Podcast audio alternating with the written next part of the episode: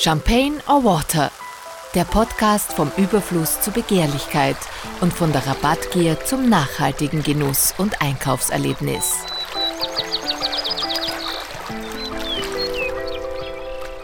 Ich kann nur jemanden umbringen, den ich kenne. So lautet ein starkes Zitat von Neokrimi-Autorin Martina Parker, die anlässlich der Buchveröffentlichung bei Champagne or Water kam, sprach und mordete. Zurgrost heißt der erste Gartenkrimi, der im Südburgenland spielt. Worum es geht? In der Natur dreht sich alles um Sex und Tod. In diesem Buch auch, meint sie. Na dann, viel Spaß bei einem mörderisch spannenden Interview voller Weisheit und Witz.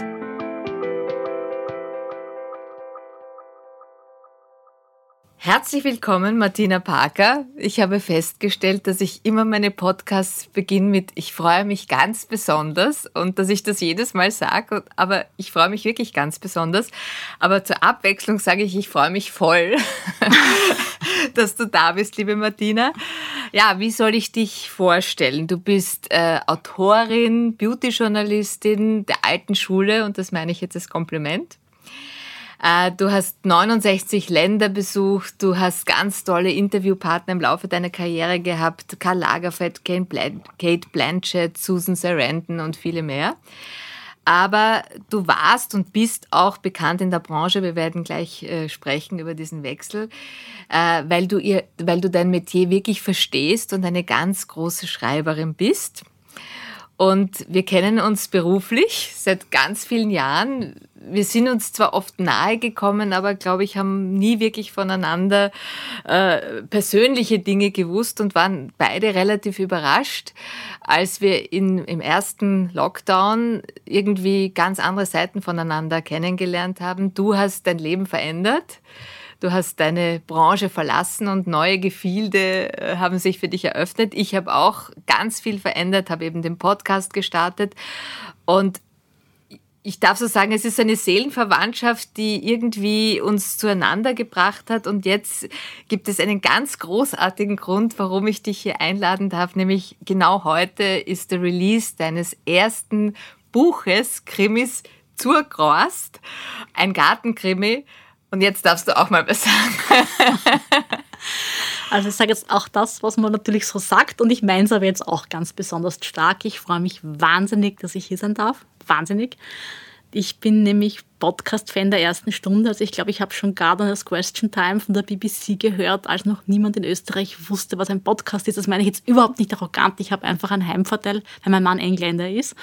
Und ich dadurch halt mit dem Metier schon äh, früher irgendwie zusammengekommen bin und wie du dann im Lockdown deinen Podcast begonnen hast, Champagne und Water, war ich Fan der ersten Stunde. Also ich habe das Thema so toll gefunden, weil das für mich so was Verbindendes hat, weil ja oft so ein bisschen polarisiert wird, äh, wie weit äh, ist Nachhaltigkeit mit Einschränkungen verbunden und mit Verzicht verbunden und ist es möglich, quasi jetzt aber auch einen genussvollen Lifestyle mit Nachhaltigkeit zu verbinden. Und insofern kann ich jetzt auch nur Rosen streuen. Ich finde das super, was du machst. Und, du hast ja. mir auch damals geschrieben, weil, und das hat mich auch sehr, sehr gefreut und auch sehr motiviert, muss ich sagen. Ja, also und ja, um auf deine Frage zurückzukommen, also heute ist Zurgrost erschienen. Ich habe, glaube ich, zehn Minuten bevor ich jetzt da reingeschneit bin, bin ich der an der Oper Weinen zusammengebrochen. Aus einem höchst erfreulichen Grund. Und zwar hat mir ein Freund äh, ein Foto weitergeleitet und das war vom, ich glaube, das ist der größte, die größte Buchhandelsfiliale in Wien und die hatten Zurgrost platziert oder haben Zurgrost platziert neben allen anderen österreichischen Bestseller-Autoren auf einem Büchertisch, also Krimi-Bestseller-Autoren und da habe ich kurz einmal wirklich stehen bleiben müssen und heulen müssen vor, weiß ich nicht, Ergriffenheit, Erleichterung, Spannungsabbau, weil äh, ja, das einfach so überwältigend ist, wenn man quasi so ein Projekt vorantreibt, mittlerweile seit eineinhalb Jahren. Und dann passiert das, ja, so aus heiteren Himmel, weil das ist jetzt, weiß nicht, jetzt kein Buchhändler, der mich kennt oder der mich mag oder der mich lieb findet, sondern der will nur Geld verdienen und wenn er glaubt, er kann mit mir Geld verdienen, dann ist das eigentlich auch ganz nett. Na gut, du hast eben auch schon einiges gemacht, ja, ja also ja. in der Richtung. Aber erzähl noch einmal, wie das alles begonnen hat. Du warst also eine ganz bekannte Beauty-Journalistin bei einem sehr, sehr großen Verlag. Man wird ja nicht von heute auf morgen ja. Krimi-Autorin und so wie ich meine, auch dieses Gartenkrimi. Ich weiß nicht, gab es diesen Begriff vorher schon? Ich kannte ihn nicht. Und also das finde ich alles sehr spannend. Na, also ich muss jetzt schon wieder Rosen streuen. Das ist jetzt die Rosenstreu-Sendung. Also ich muss ist ja auch ein Rosen streuen. Dem Gmeiner Verlag. Äh, das ist quasi der, meine Verlagsheimat. Das ist ein deutscher Verlag. Die haben von der ersten Sekunde an das Projekt geglaubt. Die haben eine Zusage erteilt nach 30 Seiten was mir so unseriös erschienen ist, ich sofort gegoogelt habe, ja, ob das, ob das irgendein Pferdefuß ist oder wie das nur sein kann und so weiter. Und ich habe dann die Lektorin angerufen und habe gesagt, ja, aber Sie kennen mich ja gar nicht und äh, Sie haben ja nicht einmal alles gelesen und kaufen Sie immer Bücher, ohne sie vorher gelesen zu haben. Und die hat dann nur gelacht und hat gesagt, ich bin lang genug in der Branche, ich glaube daran. Ja. Und die haben mit mir das eigentlich mitgetragen, meine Visionen, meine Ideen. Also ich wollte eben ein anderes Cover haben, als üblich ist in der Branche. Ich wollte ein anderes Genre haben, als üblich ist. Also ursprünglich war sicher die Idee in Richtung äh, Südburgenland-Krimi oder Burgenland-Krimi gegangen und ich wollte einfach ein neues Genre aufmachen. Und es ist Gartenkrimi fällt für mich ein bisschen in diesen Bereich Wissenschaftskrimi. Also man kennt ja Wissenschaftsthriller, so aller Dan Brown, wo man halt auch wahnsinnig viel erfährt über das Louvre oder über mhm, sonstige. Mhm historischen Dinge. Und ich habe da halt Gartenwissen reingepackt und daneben gibt es halt noch diese ganz typische Martina Parker Schreibe, die halt sehr lustig ist, aber manchmal auch ein bisschen wehtut und manchmal auch ein bisschen schwarz, also sehr schwarzhumorig ist und sehr böse sein kann, aber, aber, aber nie zu böse. Also ich glaube, ich kratze da ganz gut die Kurven immer und ja, es ist ganz schwierig, seinen eigenen Stil zu beurteilen. Also ich habe Feedback bekommen von äh, der Stadtbuchhandlung in Litzen und dem gesagt, das ist wie Ingrid Noll in Höchstform. Ja. Und Ingrid Noll ist halt auch so eine Autorin, die in den 90er Jahren, glaube ich, sehr, sehr bekannt war, weil sie halt sehr, sehr zum ersten Mal die Häupter meiner Lieben, also mit irgendwie da die, die Männer von der anderen Seite aufgerollt hat. Und wahrscheinlich merkt man das schon nach meinem Background bei der Wienerin. Äh, also dieses, ja, starke Frauen ist ein komplett abgedroschener Begriff. Aber mir war es wichtig, dass ich starke Frauenfiguren habe. Ja, ja, das, also ja. Krimi-Autorin zu sein, hat ja auch so was mhm. liebevoll mhm. Nostalgisches. Ja. Mir fällt da sofort die Agatha Christie ein. Äh, aber du hast ja ganz neue Wege äh, bestritten, was das äh, Schreiben betrifft. Du hast nämlich deine Community mit, mit dem äh, Instagram-Account und Facebook-Account Martina schreibt eingebunden. Also da war auch ich immer, ich war immer auch ein Fan, habe mich immer auch eingemischt gerne. Äh, wie, wie kam das? War das deine Idee oder, oder ist das so entstanden? Weil das finde ich wahnsinnig mutig eigentlich auch, weil man lässt sich ja eigentlich in die Karten blicken. Ja, also diese Angst hatte ich interessanterweise nie, muss ich jetzt mal drüber nachdenken, sondern, also ich meine, wer mich kennt, weiß, ich bin ein irrsinnig sozialer, geselliger Mensch. Und man muss dazu sagen, es will jetzt keiner mehr über Corona reden, aber das Buch ist entstanden im ersten Lockdown. Ja? Also ich, ich habe eben diesen, diesen Karrierewechsel beschlossen am, also beschlossen hatte ich ihn schon ein paar Wochen vorher, aber unterschrieben wurde quasi mein Abgang bei dem Magazin am 13. März. Und das war in der Früh, habe ich, glaube ich, um sieben in der Früh gedacht, ah, ich muss das E-Mail noch abschicken und schicke das E-Mail quasi ab. Und dann haben sie um 10 Uhr gesagt, so ab Montag ist Lockdown und dann sind alle losgestürmt und haben Klopapier gekauft. Und ich habe zu meinem Sohn gesagt, Jack, wir müssen Klopapier kaufen. Ja, irgendwie wird eine Klopapierkrise ausbrechen und wir sind aufs Land geflüchtet. Äh, und äh, dann bin ich da gesessen und habe gedacht, okay, also jetzt ist zwar jetzt irgendwie alles ein bisschen seltsam gerade, aber was ich zumindest sicher habe, ist Zeit. Ja? Und dann habe ich halt losgeschrieben. Ja, schon, aber das war das nicht schon vorher viele Jahre in dir, dass du sowas schreiben willst? Nein, viele Jahre nicht. Also die Ursprungs, den Samen hat, glaube ich, eine Kollegin gesehen, die hat gesagt, du, ich glaube, du könntest das, du hättest dein Talent. Und da habe ich gedacht, ja, irgendwie das mal schon taugen, weil mir taugt ja auch Kolumnenschreiben komplett. Ja. Das ja. ist, fiktive Schreiben hat ja was ganz, ganz Faszinierendes. Ja. Nur war halt nie die Zeit da, jetzt neben meiner kompletten Produktion auch noch ein, ein, ein Buch zu schreiben. Ja. Und jetzt hatte ich die Zeit und, und habe sie halt genutzt. Ja. Und dann habe ich gedacht, okay, aber wenn, wer weiß, wie lange dieser Lockdown dauert, ich möchte relativ schnell fertig werden, muss ich mein Ziel setzen. Ja. Und das Ziel waren eben 10.000 Zeichen, was, glaube ich, recht viel ist, aber das habe ich mir halt so zur Aufgabe gemacht. Und ja, dann ist die erste Woche vergangen, die zweite Woche, ich habe halt geschrieben, geschrieben, geschrieben, geschrieben. Und dann irgendwann habe ich mir gedacht, naja, aber irgendwie ist ein bisschen Fahrt. So, jetzt konntest du aber nirgendwo hingehen und nichts tun. Und dann war eben die Idee, Social Media, ja. Und ich weiß noch, ich habe damals zu meiner Freundin Sandra, die auch im Buch vorkommt, es kommen nämlich ganz wenige Menschen als echte Menschen auch mhm. vor. Kriegen quasi eine Hommage, so, die heißen wie? dann, ja, weil die hat ein Lokal, das ist quasi eine Person des öffentlichen Lebens. Sag ich, Sandra, du glaubst, das ist eine gute Idee, wenn ich da jetzt irgendwie das auf Social Media, äh, da öffentlich mache? Und dann hat sie gesagt, ja, mach das. Und so. Ich sage, naja, aber irgendwie ist blöd, dann machen vielleicht nur fünf mit und so, ja. Und sie sagt, na, was, da ist aber lokal, ich, spüre das aus, ja. Und das hat begonnen und sie hat das dann quasi reingenommen, hat es geteilt halt über ihre Lokalwebseite, ja.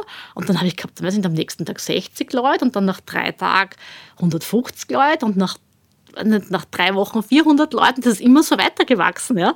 Und ich denke, da hat natürlich jetzt auch diese Lockdown-Situation mitgespielt, ja? weil alle waren zu Hause und mhm. allen war mhm. Fahrt ja? und jeder hat gedacht, ah, da ist was Neues, was wir machen können. Ja? Und also das war also wirklich was Neues, das nicht vom Verlag als Vermarktungs... Nein, nein, nein. Das war nein, wirklich was, nein. was von dir kam. Also ich finde, danke lieber Verlag, dass er mich lauter Blödheiten machen macht. macht das finde ich voll super. Ja, also ich habe einfach losgeschrieben und habe dann die Leute entscheiden lassen über so sagt man das, Nebenhandelsschauplatzereignisse. Ja? Also zum Beispiel äh, gibt es da den Charakter des Pauls, ja, und der Paul, habe ich gedacht, der braucht irgendeine Phobie, der muss halt ein bisschen brüchiger werden als Charakter. Und dann haben wir halt überlegt, was könnte Paul für eine Phobie haben. Und ich glaube, einer der Vorschläge war, dass er diesen Ordnungstick hat und dann sind seine Joghurts da irgendwie quadratisch, so wie der, der, der, der Fußballer von der Posh Spice. Der, äh, der Beckham. Der Beckham macht das angeblich mit den Joghurts, ja. Das zweite weiß ich jetzt gar nicht mehr. Und das dritte war dann, dass er eine Katzenphobie hat. Ja. Und dann hat die Mehrheit sofort entschieden, es muss eine Katzenphobie sein, weil es am Land ja so viele Frauen mit Katzen gibt. Ja. Und dann haben wir halt das mit der Katzenphobie reingenommen. Ja. ja. Äh, aber das Geld ist ja sicherlich nicht die Motivation gewesen, um ein Buch zu schreiben. Aber trotzdem, woran misst du den Erfolg? Oder du hast heute gerade beschrieben, wie schön das ist, dass du jetzt mitten unter den anderen großen Autoren dein Buch dort gestapelt äh, findest. Was ist für dich ein Erfolg oder was wäre für dich dein, dein, dein Wunschziel mit dem Buch? Na, das verfilmt wird natürlich. Eine Verfilmung, ja, ja. Okay. Also es ist schon alles strategisch angelegt. Also ich möchte auf jeden Fall davon leben, das ist das Ziel. Ähm, das schaffe ich auch. Und ähm, das zweite ist schon geschrieben. Das dritte, also das zweite ist komplett im Lektorat. Wie schnell kam der, der, Auftrag, dass du ein zweites schreibst nach dem ersten? Na, also das war eigentlich schon bei den Erstgesprächen mit dem Verlag, dass sie gesagt haben, sie wollen mich als erfolgreiche Serienautorin aufbauen und dass das zweite relativ schnell kommen sollte und im Idealfall noch besser ist als das erste. Okay. Hast du dich so. da nicht kneifen müssen, dass du plötzlich na, bei einem das, Verlag... Nein, wie gesagt, ich habe zuerst geglaubt, dass die unseriös sind. Ich habe gedacht, na, das gibt's ja nicht, die können aber keine Zusage erteilen. Ja? Und dann war es noch so schlimm, weil ich habe dann noch ein zweites Antwort gehabt, was ja eigentlich die absolute super genialste Sache ever ist. Und ich bin jetzt aber auch so ein ehrlicher Mensch. Mich hat das so fertig gemacht, dass ich mit zwei Menschen gleichzeitig verhandeln musste, die beide nett waren, die beide was angeboten haben. Ich bin mir da so, so unehrlich vorgekommen. Ich, obwohl ich eh beiden gesagt habe, dass ich mit dem jeweils mhm, anderen mhm, Mitbewerber mhm. auch im, im, in, also es war extrem stressig für mich. Ja. Und ich habe dann außer dem Bauchgefühl mich eben für das Erstangebot entschieden, für den Meiner Verlag und es kommt ganz klar vor, und das ist natürlich reißerisch, in der Natur dreht sich alles um Sex und Tod und in diesem Buch auch. Also ich meine, das ist einfach schon mal spannend. Das erinnert mich an das Zitat von der Marilyn Monroe. Uh, Sex is part of nature, I'm going along nature. uh, da hast du eine ganz eigene Beziehung dazu. Uh, wie, also war das jetzt wirklich, um auch zu sagen, marketingtechnisch, das zieht einfach oder wie viel Sex ist da wirklich in dem Buch drinnen? Naja, es geht um Nacktschnecken. die sind nackt.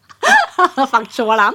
Nein. Die sind aber Zwitter. Ne? Also man muss dazu sagen, ah, sie sind Zwitter, aber sie paaren sich trotzdem wahnsinnig gerne. Also wenn man in den Garten geht, man sieht ja ununterbrochen verschlungen, zu zweit, zu dritt, zu viert, ja. extrem zügellose Wesen. Ähm, ja, aber abgesehen von den Schnecken ist, ist ein Buch, das ist sehr vielschichtig und hat mehrere Schichten und eine dieser Schichten sind immer nach den, nach den Titeln, kommt quasi ein längerer Vorspann mit einem Wissensnugget aus der Welt der Tiere. Ja, das können jetzt zum Großteil Insekten sein, aber auch Weichtiere, ein paar Vögel sind auch dabei. Und interessanterweise sind die spannendsten Fakten aus der Natur betreffen oft das Balz- und Paarungsverhalten. Ja? Also, und ich gehöre zu den Leuten, ich habe es auch immer geliebt, wenn ich ein Buch lese, das mich zwar einerseits zum Lachen bringt, und unterhält, aber wo ich auch irgendwas lerne. Oder das sind halt so, so, so Wissensnuggets, das erzählt man sich dann auch gern weiter und sagt, du, ja, hast du gewusst, das ist so und so. Ja? Das ist ja Mehrwert. Ja, das, das, ist, einfach auch das, super, was ich ja. versuche hier zu machen, dass ja. du immer was ja, lernst genau. von jemandem. Ja. Und eben aus dieser, aus dieser Erkenntnis so, wow, ja, ich meine, da geht es aber wirklich ab im Tierreich. Ja? Und dann ist ja bei mir auch noch so, also da kommen ja das Buch als Zurgrost, weil ja Zurgroste äh, äh, äh, aufs Land ziehen und, und dort dann auch interagieren mit den Einheimischen, es dort auch zu Affären und so weiter kommt und ich mich jetzt auch nicht scheu davon, da, davor scheue, über Sex zu schreiben oder explizit zu schreiben, weil ich mich eigentlich vor gar nichts scheue, äh, hat sich das einfach so ergeben. Ja. Und ich meine, das dann auszuloben ist, finde ich, gerechtfertigt. Ja. Also, weil es gibt eben vier Arten von Büchern. Es gibt äh, die schlechten Erfolgreichen, die schlechten Erfolglosen, die guten Erfolgreichen und die guten Erfolglosen. Ich sage, es darf alles werden, aber kein gutes Erfolgloses und insofern war mir das Marketing genauso wichtig. Ja. Das klingt so danach, als ob du da wirklich freie Hand hattest in allen Bereichen. Das ist ja auch nicht selbstverständlich bei einem Verlag, dass man so viel entscheiden kann und noch dazu als Erstbuchautorin. Wie, wie hast du das angestellt? Was hast du da richtig gemacht? Ich habe mich sofort mit allen verbrüdert und alle geduzt. Na, ja, viel, das auch. Wie viel na, Wein, burgenländischen Wein hast du Na, ich habe die noch nie in meinem Leben persönlich getroffen. Das kommt ja noch dazu. Ja, wir kennen uns ja, dadurch, dass ja alles Lockdown gesteuert ist und der Verlag ähm, in Deutschland ist und es keine Buchmessen gab, wo man sich normalerweise trifft, ja, und mhm. keine Krimi-Festivals gibt, haben wir uns ja noch nie Blind persönlich getroffen. Nein, nein, ja, also wir unterhalten uns am Telefon, bei Zoom und bei Sprachnachrichten, aber ich glaube, die Chemie hat von Anfang an gestimmt, ja, ja. und ich glaube, das sind jetzt keine Trotteln, ich meine, das ist einer der erfolgreichsten oder der erfolgreichste Verlag, wenn es um Regionalkrimis gibt, geht, äh, die hätten dann nicht Ja gesagt, wenn sie das Gefühl gehabt hätten, dass das ein Blödsinn ist. Also die sind jetzt sicher nicht, weil ich jetzt lustig bin und am Telefon gut nein, reden kann, nein, dass nein, sie sagen, wir machen jetzt das Cover. Ja, also gerade das Cover wurde sehr diskutiert, verstehe ich auch zu Recht, weil der Erfolg des Verlages ja auch ist, oft eine stringente Coverlinie zu haben, dass man ja sofort erkannt wird auf einem Büchertisch ja, oder ja, so. Ja. ja. Aber da halt das Buch auch ein bisschen anders geschrieben ist als ein klassischer Regionalkrimi, jetzt ohne Regionalkrimi in irgendeiner Weise abwerten zu wollen, ja. Mhm, mhm. Aber es ist halt trotzdem ein bisschen ein anderes weil ich eine andere Schreibe habe und, und, und äh, einen anderen Aufbau habe, eben mit diesen ganzen Wissenszugängen, auch mit diesem Humorigen und so weiter. Äh, ja, haben sie sich darauf eingelassen und jetzt muss ich halt schauen, dass das hinhaut, weil sonst. Aber bleiben ja. wir mal bei der Regionalität und beim mhm. Garteln, weil ja. ich glaube der Erfolg von regionalen Krimis kommt ja auch nicht von irgendwo, sondern das hat ja auch was mit Authentizität zu tun, dass die Leute sich wiedererkennen können, dass sie spüren, da ist etwas, das mit dem wahren Leben zu tun hat. Äh, du hast einen ganz starken Bezug zu, zur Natur, du hast eine schöne Kindheit gehabt, du bist quasi mit und im Garten aufgewachsen. Äh, wie siehst du dich jetzt, wenn du rückblickend auf die kleine Martina schaust und jetzt auf die Martina, die Buchautorin ist, hast du das Gefühl, dass du da wieder zurückkommst zu deiner jungen Seele? Ich habe schon mit zehn ein Buch geschrieben.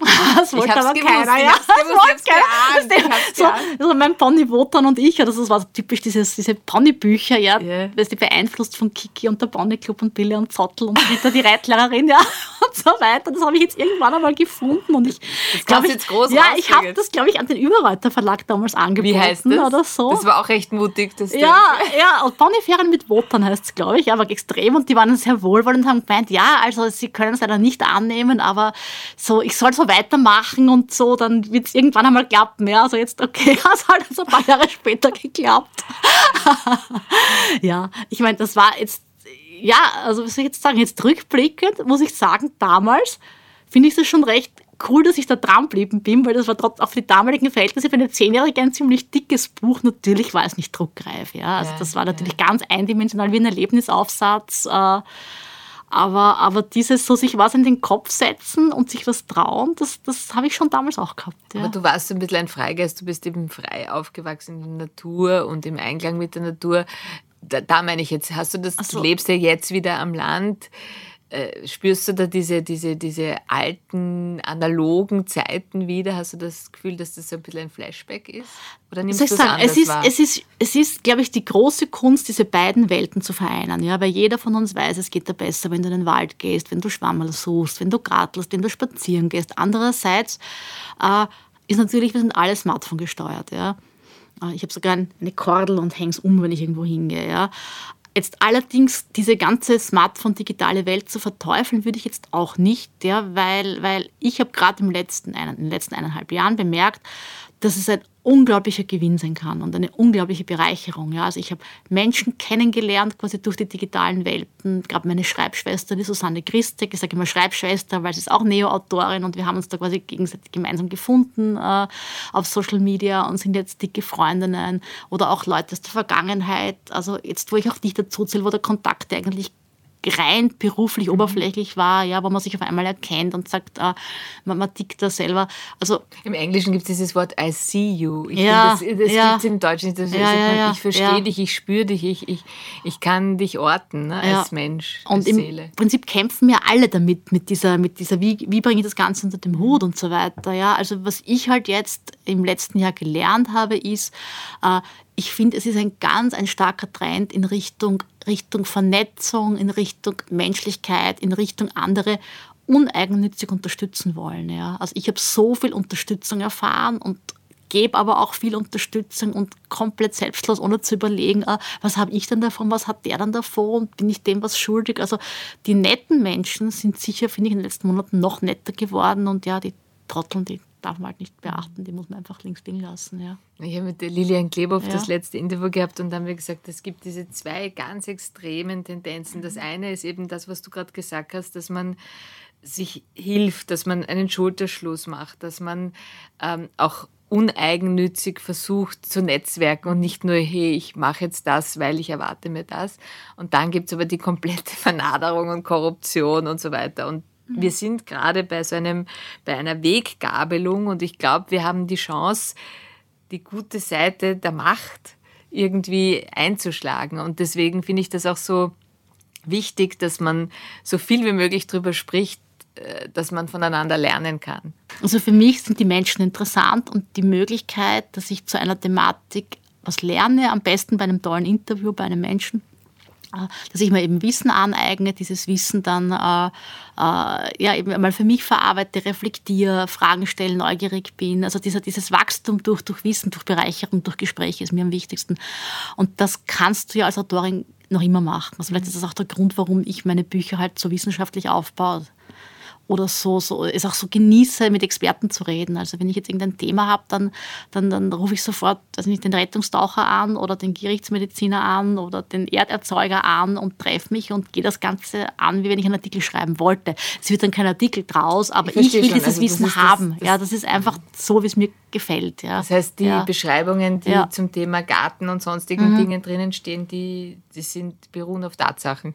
Ja, ja, Der Rest ja. ist Fiktion. Der Rest ist Fiktion, ja. Es, es schrammt halt oft harscher von der Wahrheit, weil es natürlich jetzt viele Dinge so sind, wie sie sind. Ja. Also ich habe dann erlebt, dass um Gottes Willen und das ist mit dem, mit dem Bürgermeister und mit diesem sauteuren Gemeindesaal auf Steuergeldern, das kannst du ja nicht schreiben, weil das ist in der Gemeinde XY echt so passiert. Sag ich, ja, gut, das ist aber nicht mein Problem. Also ich habe es erfunden und wenn die das wirklich genauso schlimm machen, wie ich es mir ausdenke, dass es sein könnte, dann wer macht dann was falsch, ja? Also der, der es annimmt, weil ich wusste es ja nicht, der, der einfach Du hast nur, eigentlich ja, der, der ein Ver- Verbrechen skizziert oder der das begeht, ja, also ja. Aber jetzt nochmal, das, Mhm. das Garteln selber, bist du jetzt, also hast du so den sogenannten grünen Daumen oder Also ich wie hab- kam das? Gott sei Dank Pferde, das sind wahnsinnig alte Pferde, die eigentlich nur rumstehen und teuersten, die, teuersten, die teuersten Rasenmäher aller Zeiten sind, aber auch die herzigsten und liebsten und aber auch jeden Tag? Pferdemist produzieren. Äh, Quarter Horse, American Quarter Horse. Und der eine ist 15, der andere ist 25. Und ja, sie, sie, sie sind halt Teil der Familie und äh, produzieren wahnsinnig viel Pferdemist. Und mit Pferdemist kann man im Garten einiges bewegen. Also wir haben jedes Jahr Rekordernten, was anbelangt, was Kürbisse anbelangt. Äh, äh, ja, ich habe mich immer schon sehr für das Thema interessiert. Also ich habe auch eine Kräuterpädagogik-Ausbildung gemacht. Ich habe eine zweite Ausbildung über alte Achenoa-Samen und Ist das Sortenraritäten gemacht. Nein, du das hat es gegeben am Landwirtschaftsinstitut Aha, am okay. LFI in Eisenstadt. Das dauert ein Jahr. Und da lernt man eben bei, bei- bei Kräuterpädagogik alles über Wildkräuter erkennen, sammeln, Kurse darin geben, weiterverarbeiten, sowohl kulinarisch als auch für Kosmetiker, als auch jetzt für, für Heilzwecke. Natürlich halt unter Anführungszeichen, weil es ja alles sehr reguliert bei uns in Österreich. Und Das hat mich wahnsinnig interessiert. Also ich bin sicher mal eine Hexe gewesen im letzten Leben Das und habe dieses auch immer, Ding das ich auch Ja, ja, ja, weil ich bekomme auch mal Panikattacken bei Osterfeuern. ist das, was ja. uns verbindet, dass wir gemeinsam früher äh, am Scheiterhaufen verbrannt worden ja, sind. Aber ich bin eine wahnsinnig schlampige Gärtnerin, was super ist, weil damit ist man automatisch naturnah. Also Mhm. in dem Moment, wo man nicht jede Rasenkante gerade sticht und jede Brennnessel ausreißt und, und jedes Beikraut, äh, wobei es lustig, Beikraut ist wie Unkraut mit Gendern. Ja? Also Beikraut sagt, das ist quasi das Äquivalent zum Gendern. Okay. Ähm, ja, also dann äh, schaut der Garten zwar ein bisschen wild aus, aber die Wildnis fühlt sich halt auch wohl. Dann hat man halt auch Kröten und Igeln und Maikäfer und Würdest du dich äh, ja. bezeichnen als jemand, der nachhaltig lebt jetzt im Alltag? Oder was, wie versuchst du zumindest Äh, es so zu tun? Na, es ist wiederum diese Gratwanderung. Ja? Also ich lebe nachhaltig jetzt im Sinne, dass ich äh, kompostiere, dass ich Müll trenne, dass, ich, äh, dass wir eine Solaranlage haben, dass wir eben das Gemüse aus unserem eigenen Garten haben, also in sehr, sehr vielen Aspekten. Andererseits habe ich ein Auto, das ich liebe. Ich fahre mit dem Auto von A nach B. Äh, ich, ich trage jetzt nicht nur Bio-Baumwolle, ich kaufe aber gerade bei Mode lieber hochwertig, lieber in Boutiquen und habe die Sachen dann auch, weiß ich nicht, zehn Jahre oder noch länger, was ja auch eine Art Nachhaltigkeit ist. Ja. Also keine Fast Fashion. Hast du da Angst gehabt, dass du da ein bisschen zu sehr in eine politisch, sozialpolitische Ecke gedrängt wirst? Oder, oder war dir das wurscht? Das ist mir wurscht. ich meine, du kannst es ja eh nicht jedem recht machen. Also ich habe jetzt, glaube ich, jetzt gehen wir mal raus heute am ersten Tag mit 8000 Stück. Es sollen mehr folgen. Äh, Du schreibst, wenn du 8000 Bücher rausbringst, schreibst du 8000 verschiedene Bücher, weil es jeder anders aufnimmt. Jeder hat seine anderen Erfahrungen, seine anderen Assoziationen, seine anderen Andere Meinungen, seine Kopf. andere Bilder im Kopf, seine anderen Vorteile, Einstellungen, äh, Vor Vorlieben, whatever. Ja, also du wirst es niemals allen recht machen können. Ja. Aber du Und- klingst und- so, als ob du schon seit Jahren nichts anderes machst, als Krimis zu schreiben. Du hast so eine unglaubliche, wie soll ich sagen, äh, da hat man so viel, das ist so 100% deins. Ja, also ich weiß nicht, ich, ich wusste nicht, auf was ich mich einlasse. Ich habe losgeschrieben und am Anfang habe ich begonnen wie eine Geschichte oder Kurzgeschichte. Ja, also das sind ja Metiers, die ich auch schon beherrscht habe. Und dann habe ich mir das Spielfeld so aufgebaut. Dann habe ich halt Kapitel für Kapitel Figuren eingeführt, bin damit nicht den klassischen Weg gegangen. Der klassische Weg wäre, man findet eine Leiche und dann kommt irgendwie der alte versoffene Kommissar und dann wird halt auf weiß nicht, 180 Seiten gesucht, wer es war. Ja.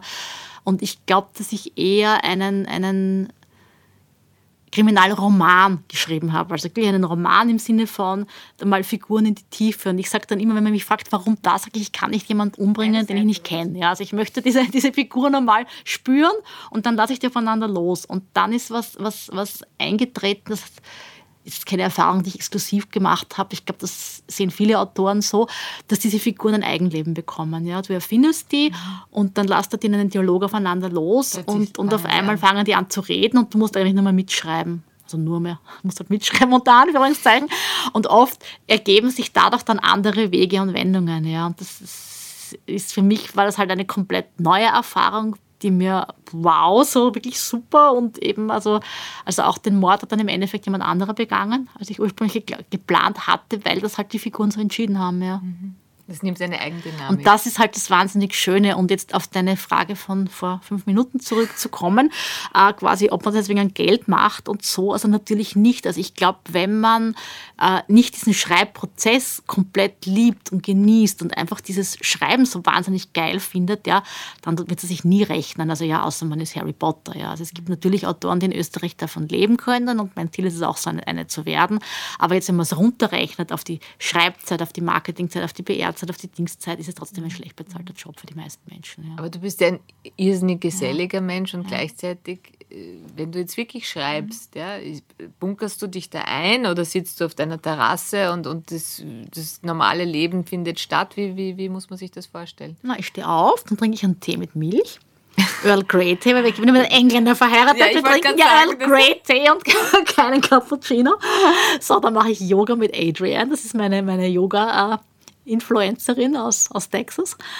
Ähm, tja, und dann setze ich mich hin, dann ist es weiß nicht, nicht sieben oder so, die stehe eher früh die, auf. Die, die Yogalehrerin aus Texas, die kommt dann Die ins. Südburgenland sozusagen. Ja, die ist super, vor allem die sagt immer so, yes, you're doing great und so. Die hat dieses amerikanische Aufbauende, was ich total Äh, die liebe. sieht dich dann auch, oder? Nein, aber man hat das Gefühl, Also- weil die sagt dann auch immer, wenn es gerade anstrengend wird, dann sagt sie immer, ja, just a little bit more und so. Und ich sage, ja, just a little bit more, ja.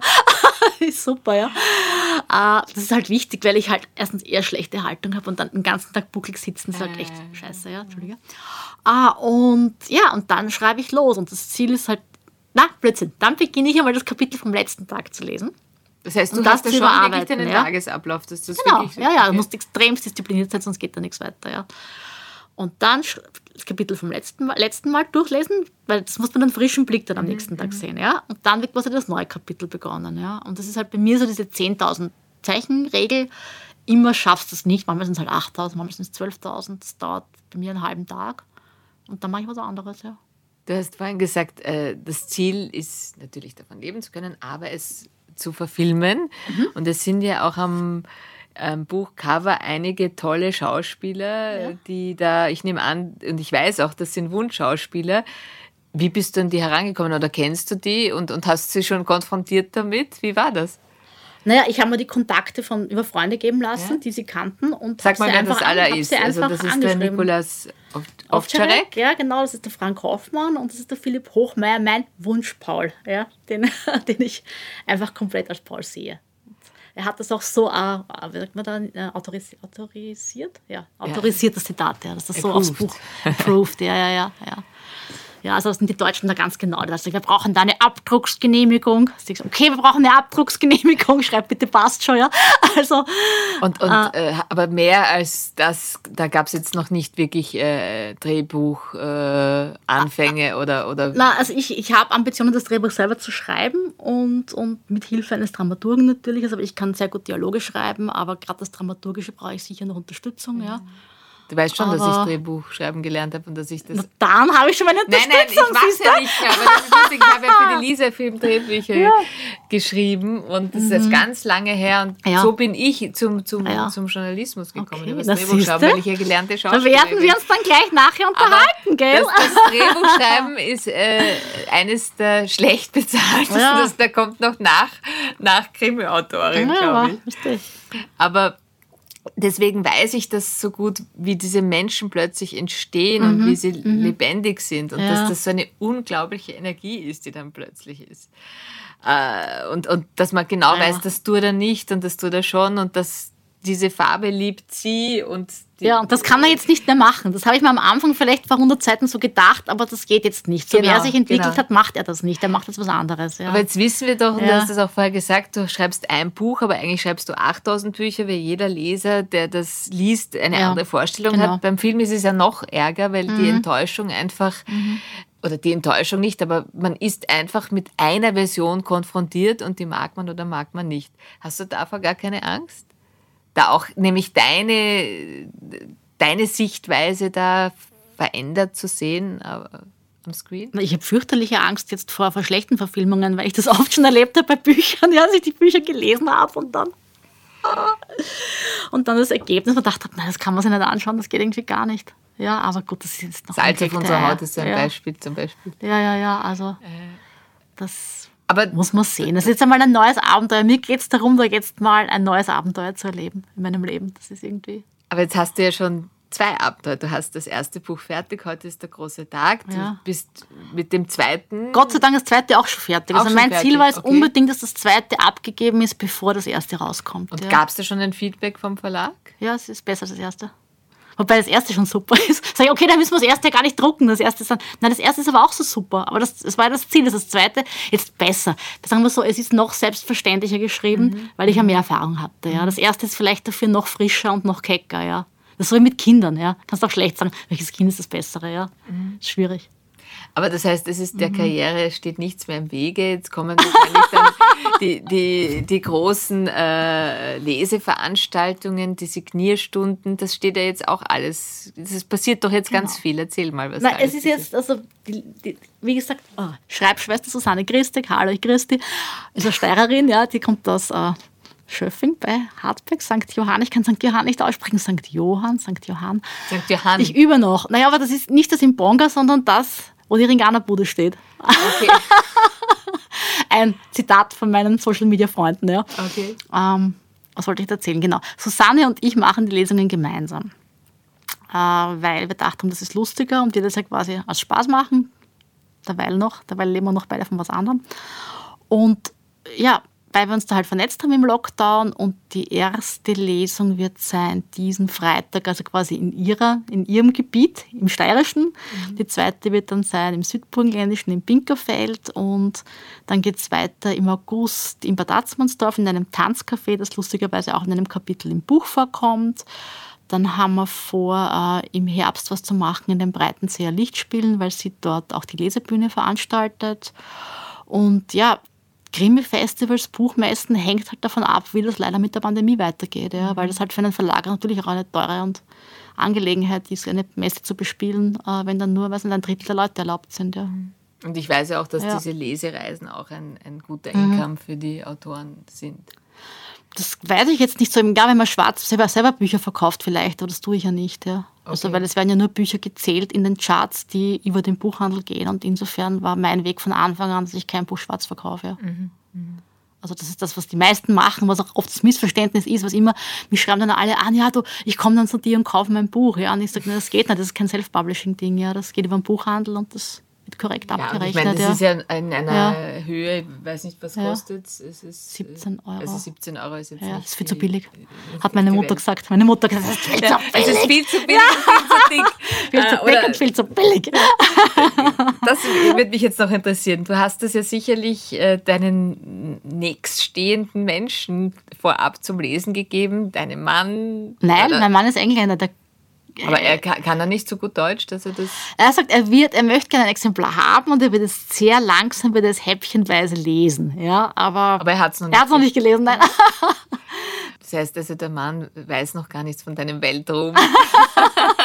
Nein, der Ellen ist extrem supportive. Also der, bei uns stapeln sich gerade in der Einfahrt jetzt auch für die Lesung bereits die, die das sind silberne Koffer mit Tonstudio, whatever. Uh, Bose-Boxen, keine Ahnung, also alles, was man braucht, um eine Lesung zu machen. Ich wusste nicht, dass es so viel ist und so mannshoch ist und Ellen hat mich auch vor allem emotional unglaublich unterstützt, ja, weil es ist trotzdem emotional anstrengend, ja. ja, ja also das jetzt muss man jetzt immer, immer dankbar sein und, und froh sein über alles, was da jetzt passiert, aber es ist, ja, es kann sich anders sagen, es ist anstrengend, ja.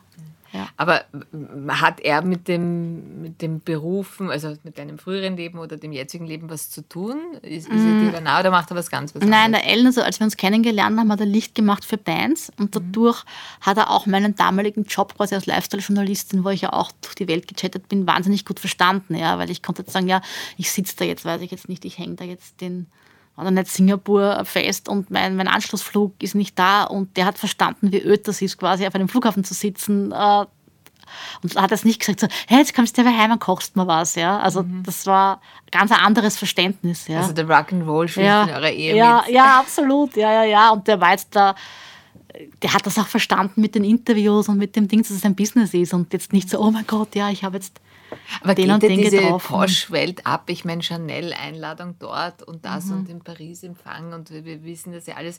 Oder wirst du jetzt schon als Autorin eingeladen? Nein, also ich glaube, diese Welt gibt es nicht mehr, ja. Also die gibt es nicht mehr. Die hat sich auch ein bisschen überholt zum Teil, muss man sagen, ja.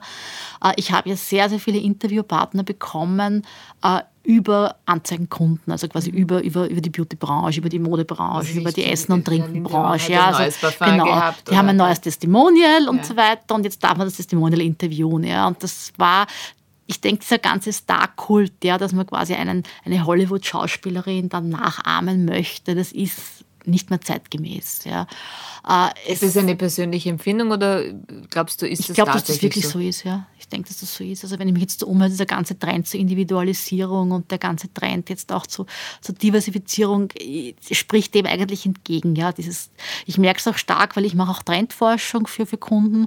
Wenn ich mir jetzt zum Beispiel TikTok anschaue, ja, wie diese ganz junge Generation tickt, ja, die ist ja wieder wesentlich ähnlicher der, der, der, Generation X. Die sind wesentlich rotziger, wesentlich frecher, sind unglaublich zum Beispiel Skincare interessiert. Ja? Die, die stehen auf, mhm. weiß nicht, auf, auf Marken wie CeraVe, die jetzt überhaupt nicht schick sind in keinster Weise. Ja? Die sind viel, viel, die dicken wiederum ganz anders. Die, die lehnen gerade, gerade diese, diese Instagram-weichgezeichnete Welt komplett ab. Ja? Mhm. Das ist wiederum, wie es ja meistens ist, immer Trend gegen Trend, Trend gegen Trend. Mhm. Ja? Und jetzt rein im Journalismus war es bei mir dann halt so, ich habe halt vor einigen Jahren wirklich noch richtige Weltstars, mit denen man auch tolle Gespräche führen konnte, auch lange Gespräche, gute Gespräche angeboten bekommen. Und am Schluss waren das halt Leute, die musste ich einmal googeln, wer ist das überhaupt? Aber jetzt nicht, weil ich jetzt so dermaßen nicht, nicht am, am Punkt der Zeit bin, sondern weil die einfach ja, das fünfte Starlight von rechts, ja, und, und auch noch das ganze Interview unter dieser Kontrolle eines, einer, einer Firma. Die, kommt jeder Markenname die, oft genug. Na, die überhaupt sagen, du musst mal die Fragen einreichen und dann sind die Fragen eh schon belanglos, weil niemand fragt nach einer Abtreibung oder nach, ich weiß nicht, nach, nach irgendwas Orgen, ja, also es fragt eh nur jeder was Nettes äh, und dann streichen sie davon zehn interessanten Fragen, weiß ich nicht, fünf raus und dann hast du aber statt einer halben Stunde ein Einzelinterview auf einmal nur mehr fünf Minuten Gruppeninterview und, und uh, dann so, hätten sie aber am liebsten drei Seiten. Ja? Also das, das sind einfach Parameter, da geht sich keine Qualitätsarbeit mehr für mich das aus. Das war auch ja. der Grund, warum du gesagt ja. hast, du also willst Es hat sich halt diese Branche, Branche extremst verändert. Ja. Mhm. Bei dir ist es ganz klar, das ist Authentizität vom, vom Feinsten. Ja? Du bist das, was mhm. du bist und das dürfte auch der Verlag erkannt haben, weil ja. immerhin ist das ja auch mutig. Ja. Glaubst du, ist das nicht überhaupt, äh, für mich ist das ein totales Hoffnungszeichen, dass die Ehrlichkeit auch verkaufsfördernd sein kann und dass wir uns nicht alle verbiegen müssen, um Erfolg zu haben? Also ich habe Verbiegen nie nachgedacht, weil mir das halt überhaupt nicht liegt. Aber ich glaube, ich bin jetzt auch nicht so einer, die jetzt aneckt oder so, weil man ja oft sagt, entweder ist man extremst, weiß nicht, biegsam ja, passt sich an, Weg und so weiter. Ja, aber ich, ich bin ja jetzt deswegen nicht weil eben nicht, nicht, nicht, nicht ich gehe nicht auf Konfrontation. Ja. Ich versuche eher jetzt für etwas eine gute Lösung zu finden, eine Gesamtlösung, die funktioniert. Es geht um die Sache ja. Es geht ja nicht jetzt meinen Willen durchzusetzen. Also wenn jetzt weiß ich nicht, dass, dass der Verlag mir jetzt ein gutes Argument geliefert hätte, warum jetzt das Cover nicht gut ist. Und das wäre für mich jetzt einsichtig gewesen, hätte ich das akzeptiert. Ja? Also ich hätte das nicht gesagt, ich will es aber und so, weil ich das so will. Ja? Das ist ja ein Blödsinn. Also es geht ja schon darum, dass man einen Konsens findet, der, der aber das ist ja, weil du authentisch ist, ja. bist, weil du ja. in dir ruhst ja. und weil du eine Meinung hast und jetzt nicht irgendwie überkompensieren mhm. musst. Aber das bringt mich jetzt auch schon äh, zu, fast zum Schluss. Ich frage ja immer mhm. meine Interviewgäste wegen einem Lebensmotto oder Zitat, aber ich habe mir gedacht, vielleicht willst du uns ja irgendwas vorlesen kurz. Wie viel Zeit hast du? Nein, oder ist eine Passage, die du besonders magst? Oder hast du lieber ein Zitat parat? Oder du kannst dich auch selber also, zitieren? Nee, also mein Zitat wäre auf jeden Fall, höre auf deine Intuition. Also ich glaube, dass alle erfolgreichen Menschen auf ihre Intuition hören. Ja. Und dass viele Menschen äh, viel zu lange jetzt äh, auch irgendwo verhaftet bleiben aus Gewohnheit, aus Angst, aus, aus, aus ja, jetzt ist eh schon spät oder jetzt ist, was nicht, das, das träume ich nicht drüber, das kann ich nicht machen oder das tut man nicht oder das darf man nicht oder darfst du das eh. Also, dass man da einfach das tut. Ja, weil du hast nur ein Leben, das ist keine Generalprobe, das ist ein sehr abgedroschenes Zitat, das ist nicht von mir, äh, äh, aber es ist so, ja. Und, und ich war interessanterweise, ich war eingeladen jetzt bei der Kali-Show zum Thema Wendepunkte, das kommt aber erst im Herbst. Und ich war die Einzige auf der Bühne, die einen Wendepunkt gemacht hat, ohne äußeren Zwang. Ja? Also da waren natürlich Menschen, die haben fürchterliche Schicksalsschläge gehabt, die haben eine Scheidung gehabt oder einen Todesfall und dann haben sie halt einen Wendepunkt oder einen Burnout und haben einen Wendepunkt gehabt und haben jetzt ein anderes Leben. Ja? Und, und ich bin dann eigentlich in der Sendung draufgekommen, also man muss aber nicht auf das warten. Ja? Man kann ja auch einfach einen Wendepunkt selber herbeiführen. Und das sehe ich aber so selten. Und ich glaube aber, dass das auch war, was so viele auf Social Media mitgezogen oder, oder, oder motiviert hat oder empowered, das ist auch so ein äh, Wort, ja. Aber das, vom Feedback her merke ich das. Mhm. Ja. Wenn die Leute zu mir sagen, so, ja, sie find, ich finde das so geil, was du machst, sage ich, na, ich mache ja nichts. Ja. Ich mache halt einfach das, was ich glaube, was ich jetzt machen will, weil irgendwas muss man ja machen. Ja. Und sagen, ja, aber du machst das einfach. Sag ich, na, aber das kann jeder machen. Mach's einfach, ja.